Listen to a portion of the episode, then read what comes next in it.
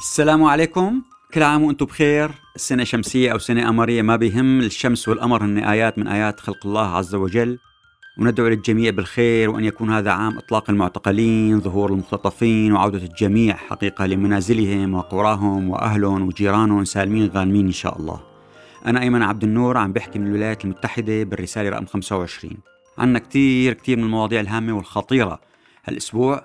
أبرزها خلينا نحكي بداية وفاة المخرج الكبير حاتم علي. يعني استوقفتني آه، مرثات آه، يعني جميلة حبيت شاركها معكم. آه، عم بيحكي فيها عن وفاة المخرج حاتم علي ووفاة الشاعر نزار أباني اللي كانت من 22 سنة 1998 فبيحكي بقارن بيناتهم بيحكي إنه صاحبي الجنازتين رحلا بعيدا عن الوطن. وعادا إليه بطائرة محملين بتابوت خشبي لم يلف التابوت بعلم ولكنه لف بمحبة وحزن الجميع. اختلف الكثير حول موقفهما خرجت وراءهما دمشق بقضها وقضيضها. بكتهما الأعين لم ترد على الاتهامات دمشق الشام التي نعتهما بحرقة. لم يخرج وراءهما أي مسؤول لم ينعهما أي مسؤول. اكتفى نزار قباني بنعي ربيع وياسمين دمشق له واكتفى حاتم علي بناء سهل الجولان له وجباله. كلاهما الآن متجاورين في مقبرة آل البيت أو ما نسميها بمقبرة باب الصغير بقلب ضمير دمشق الشام. دمشق هي صاحبة القول الأول والأخير ولا قول أو تعبير بعدها. حقيقة اخترت هال هالمرث هال يعني هالمرثات هي لأنه فيها رد غير مباشر على عدة مقالات نشرت حول اتهامات لأهل دمشق تجارة وعائلات دمشق بأنه ما انضموا للثورة وما طالبوا بالتغيير. فرح يبين معنا الآن شو القصة الحقيقية. يعني اللي جرى بيتجاوز حقيقة أنه المخرج حاتم علي لم يسدد رسوم لنقابة الفنانين. يعني رد الفعل أكبر من هيك بكتير. آه، أيضا آه، أنه هو رفض للخروج على التلفزيون السوري لمديح النظام ورئيسه. كمان طريقة التعامل والسلبية وهجوم بعض الشخصيات المحسوبة على النظام واضح أنه تتجاوز أيضا هذا الأمر لأنه اسمه أيضا موجود ضمن قائمة لوائح المطلوبين للتحقيق وعليه منع مغادرة مشان هيك ما منح جواز سفر ست سنوات بل فقط سنتين مثل المطلوبين الآخرين. حقيقة سألنا أنه شو سبب هالرد الفعل؟ يعني جتنا الإجابة صادمة.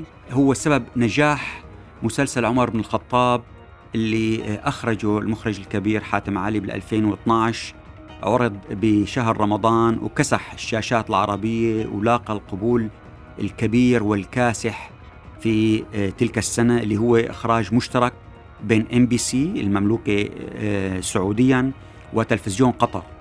وبالتالي يعني أنا يعني في مفاجأة حقيقة أنه طلع يبدو كأنه إيران كانت قبل الثورة في 2010 رغبت أن آه، تنتج فيلم عن آه، رابع الخلفاء الراشدين الإمام آه، علي بن أبي طالب. كرم الله وجهه. ف وكانت ترغب أن يكون الكاتب إيراني. لم تنجح في يعني استقطاب أحد من المخرجين الكبار السوريين. آه، كي يخرج هذا العمل نظرا لحساسية إنه يكون الكاتب إيراني وبالتالي قد يتناول دمشق الشام واهل الشام وبما آه، ليس فيهم. لذلك آه، يعني هذا هو بعض ما الجو العام عم نحطكم بالصورة شو القضية اللي صارت في تداعيات وفاة حاتم علي.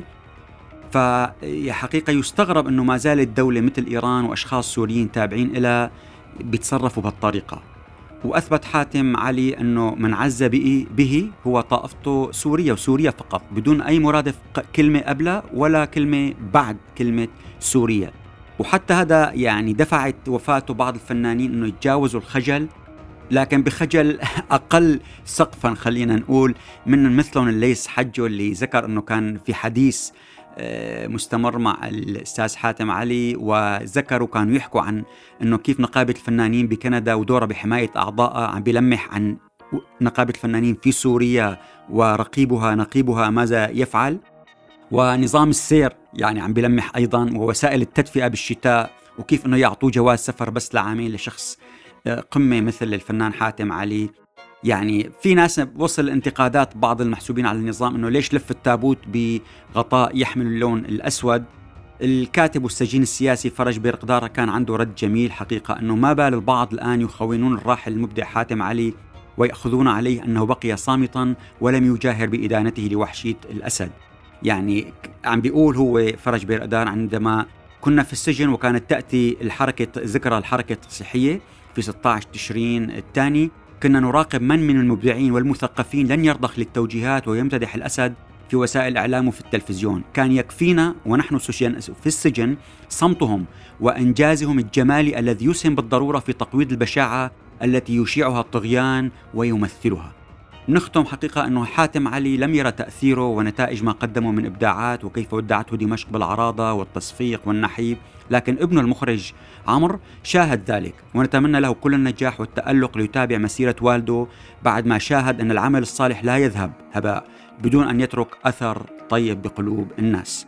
الموضوع الثاني حقيقة المحامي أدوار حشوي آه، لقى عمل مقال وقال إنه أنا أعلق نشاطي في اللجنة الاستشارية للجنة الدستورية لحد ما يتم إعادة تشكيل هي اللجنة. أثارت أيضا لغط القضية آه، الأستاذ سمير سطوف أعادوا توزيع ما كتبوا في أيلول سبتمبر الفائت اللي قدم فيها اقتراحات وخطوات بإطار تطوير آه، أداء الائتلاف وشكله وجسمه وهيكليته. كان لافت حقيقة أنه الدكتور رضوان زيادة آه، عمل تغريدة وظهر على التلفزيون عم بيقول أنه كيف يمكن التخلص من نظام الأسد عبر الانتخابات بإشراف كامل من الأمم المتحدة؟ وقال أنه أرى في ذلك الفرصة الوحيدة للانتقال السياسي في سوريا مع عدم إمكانية تحقيق فكرة هيئة الحكم الانتقالي أو عبثية فكرة المفاوضات حول اللجنة الدستورية وأرى أنها الأمل الوحيد للسوريين لتطبيق القرار 2254 اليوم فيعني هو عم بيدعو للمشاركة في الانتخابات بإشراف الأمم المتحدة. الدكتور كمال لبواني عمل فيديو كان لقى يعني صدى هائل وتناقلوا عشرات الآلاف وإذا ما قلنا المئات الآلاف بخصوص إنه هناك مثل صفقة سرية تحضر من بين بعض قيادات المعارضة والنظام تقتضي إنه يساهموا بشكل يعني بس عبارة عن شكل تكميل وجه يعني بالانتخابات مقابل أربعة وزارات رد عليه عدد منهم. ومنهم أيضا الفنان الكبير جمال سليمان برسالة ملف صوتي وأيضا الاستاذ أنس عبده لكن الدكتور كمال لبواني رد رد أيضا على الأستاذ جمال سليمان بفيديو. الأستاذ ياسر زاكري ممثل الائتلاف السابق بغازي عنتاب أيضا طلب إنه طيب حتى لو كان جزء كبير من كمال لبواني خلينا نفترض نسبة عالية غير صحيحة لكن يبقى جزء صحيح فتفضلوا فندوها أيها السادة الأشخاص اللي وردت أسماءكم بهذه الاتهامات. هلأ في موضوع مهم كمان آه، لازم نناقشه. القائمة الأخيرة للعقوبات الأمريكية آه، اللي شملت السيدة آه، أسماء الأسد ووالدها ووالدتها وشقيقيها إياد وفراس ومدير مكتبها لينا كناية وزوجها همام المسوتي ومجموعة من المحيطين بها من رجال الأعمال السابقين. حقيقة مرت بدون أن يتم التعرض لأمر جدا مهم. ويبدو قد يكون هناك الخارجية الأمريكية ما حبت تحكي فيه أو ما بعرف شو القصة لكن هذا اللي خليني أنا أحكي فيه. عدد من اللي ورد أسماء بهالقائمة هي هن من اللي بيشاركوا بال second track diplomacy اللي يعني المسار الدبلوماسي الموازي. شو هاد؟ هدول بعض من هدول الأشخاص اللي تم وضعهم على قائمة العقوبات الآن الأمريكية الأخيرة من أقارب اسماء الأسد ومن ال... الذين يعملون معها في آه، مؤسسة أو منظمة الأمانة للتنمية. آه، حقيقة هن عم بيقوموا باجتماعات بما يعرف بالمسار الموازي الدبلوماسي آه، مع شخص جده من حلب وشخص آخر كمان أصله إيراني. هدول كان واحد منهم كان مستلم منصب كتير آه، عالي جدا في إدارة الرئيس أوباما ومرشح الآن واحد الثاني أنه يرجع ليستلم منصب محوري في إدارة الرئيس بايدن وخطير جدا على سوريا إذا استلمه. وهي اللقاءات كانت طبعا بتتم بلندن وبجنيف مع هدول الأشخاص. وحقيقة آه، كانوا عم بيتناولوا كيف بدهم يرفعوا ملف العقوبات الغربية على دمشق ويعملوا حملة وكيف بدهم يساعدوا النظام السوري.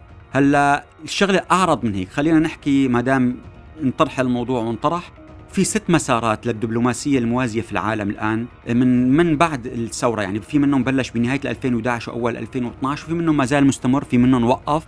هدول بيجمعوا أشخاص بين موالين ومعارضين وناس بيقولوا إنه نحن ما موالين لأحد نحن تيار ثالث وبيعملوا نقاش لقاءات ونقاشات في دول إما عاصمة نفسها مكررة أو في عواصم مختلفة متنوعة من الشرق من اليابان لأوروبا بعواصمها المختلفة في أوروبا.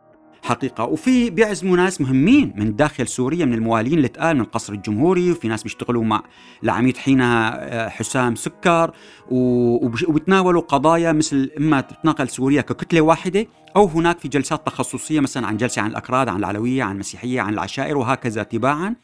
وفي إنه آه، يعني بيناقشوا بيطلعوا بتوصيات. هلأ لوحظ إنه في المسارات بعض المسارات المدعوين من الموالين شو بيجوا بيعملوا؟ بيكتبوا طبعا هن كل شيء كل شيء حكى مين هو اللي حكاه وبياخذوا بيعملوها تقرير لإداراتهم ولقيادتهم داخل سوريا وللأمن والعميد حسام سكر. وبيجوا مباشرة بيبعتوا بيحددوا مين الأسماء الأشخاص الخطرين عليهم يعني اللي عندهم بعد داخلي ما بدهم إياه يكون موجود في الجلسات القادمة لأنه هذا هن بدهم يريدوا يدعوا إنه هن ممثلين كل السوريين اللي بالداخل. وهدول الثانيين الصف الثاني المعارضة هن بيمثلوا الناس في المخيمات وخارج سوريا المغتربين المغتربين. هيك لحتى يعطوا إيحاء للأجانب إنه نحن نمثل كل الداخل. ما بدهم حدا يكون عنده وزن في الداخل. وأيضا ما بدهم حدا يكون عنده اطلاع كبير عما يجري في الداخل وبالتالي ممكن يرد عليهم ويكشف أخطائهم وقت اللي بيعملوا مداخلات في تلك الجلسات. لذلك بيبعثوا رسائل إنه نحن إما نحن بنجي أو ما بنجي إذا ب... إذا ما بتشيلوا فلان وفلان. حقيقة في بعض إدارات المسارات خضعت للتهديد. وما عاد عزمت هدول الشخصيات المهمة المحترمة وفي ناس ما خضعت قالت شو هالحكي؟ يعني أنتم تفرضوا علينا وتنزعونا البعد الأكاديمي فما بطلت تلغيهم. فاذا في هيك هذا عم نحطكم بجو ما جرى في الداخل. طبعا النتائج حقيقة مؤثرة يعني صحيح ما بتظهر بالإعلام نهائيا لكن بتأثر بقرارات الدول بتأثر بقرارات المبعوث للأمم المتحدة اللي بيتابع القضية السورية بطريقة إما فكره صياغته للمقترحات للحلول. للأمور التكتيكية. يعني أنا رح أعطيكم بس مثالين رح أسمح لنفسي أتجاوز وأعطيكم مثال قديم مثلا.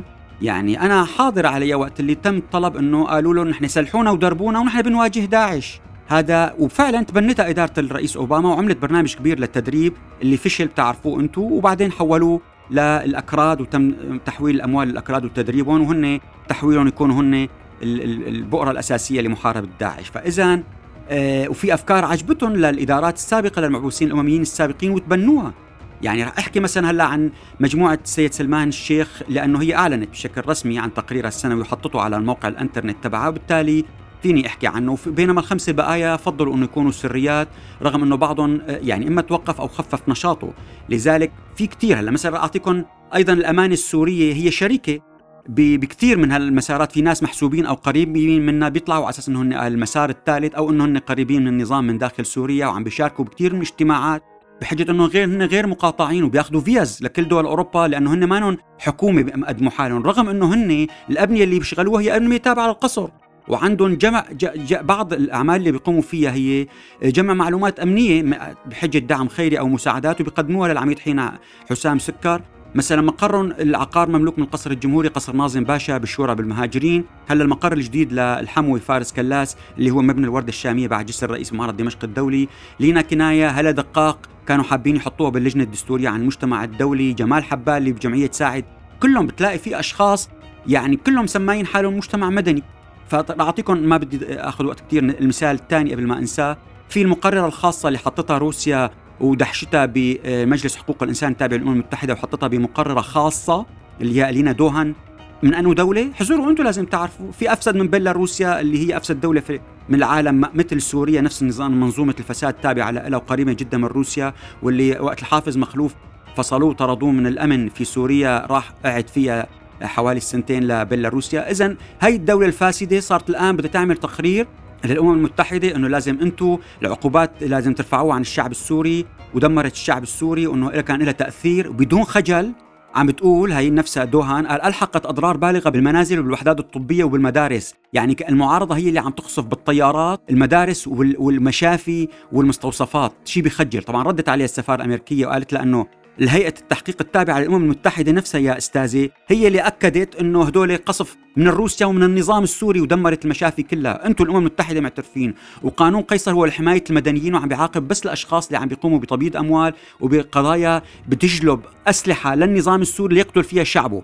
وطلع المبعوث الخاص جويل ريبون كثر الله خيره على قناة الحدث حكى نفس الموضوع وبعثوا رسائل قاسية حقيقة للرسائل التحذيرية للدول بعض الدول العربية وشقيقة صديقة النظام أنه عدم اتخاذ خطوات تضعف قدرة واشنطن على الاستمرار في حملة الضغط وأنه نحن عم بننسق مع لندن. طبعا ردت الوزارة الخارجية السورية عليه لريبورن وعلى السفارة قالت حكي بضحك حقيقة. قالت ليس غريب ما تضمنه البيان المنشور على صفحة السفارة الأمريكية الفارغة في دمشق من أكاذيب وذلك ردا على دعوى المقرر الخاص الدهان يعني شيء عجيب.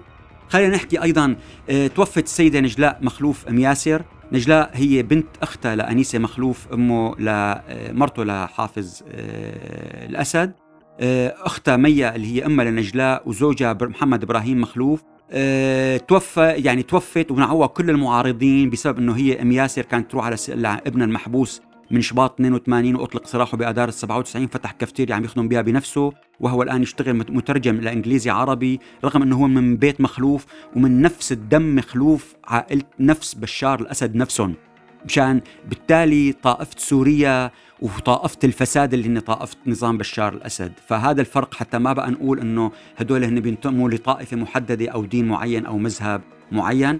الناجحين الكاتب السيد إبراهيم الجيبين بيفوز بجائزة ابن بطوطة عن كتابه حول فخر البارودي.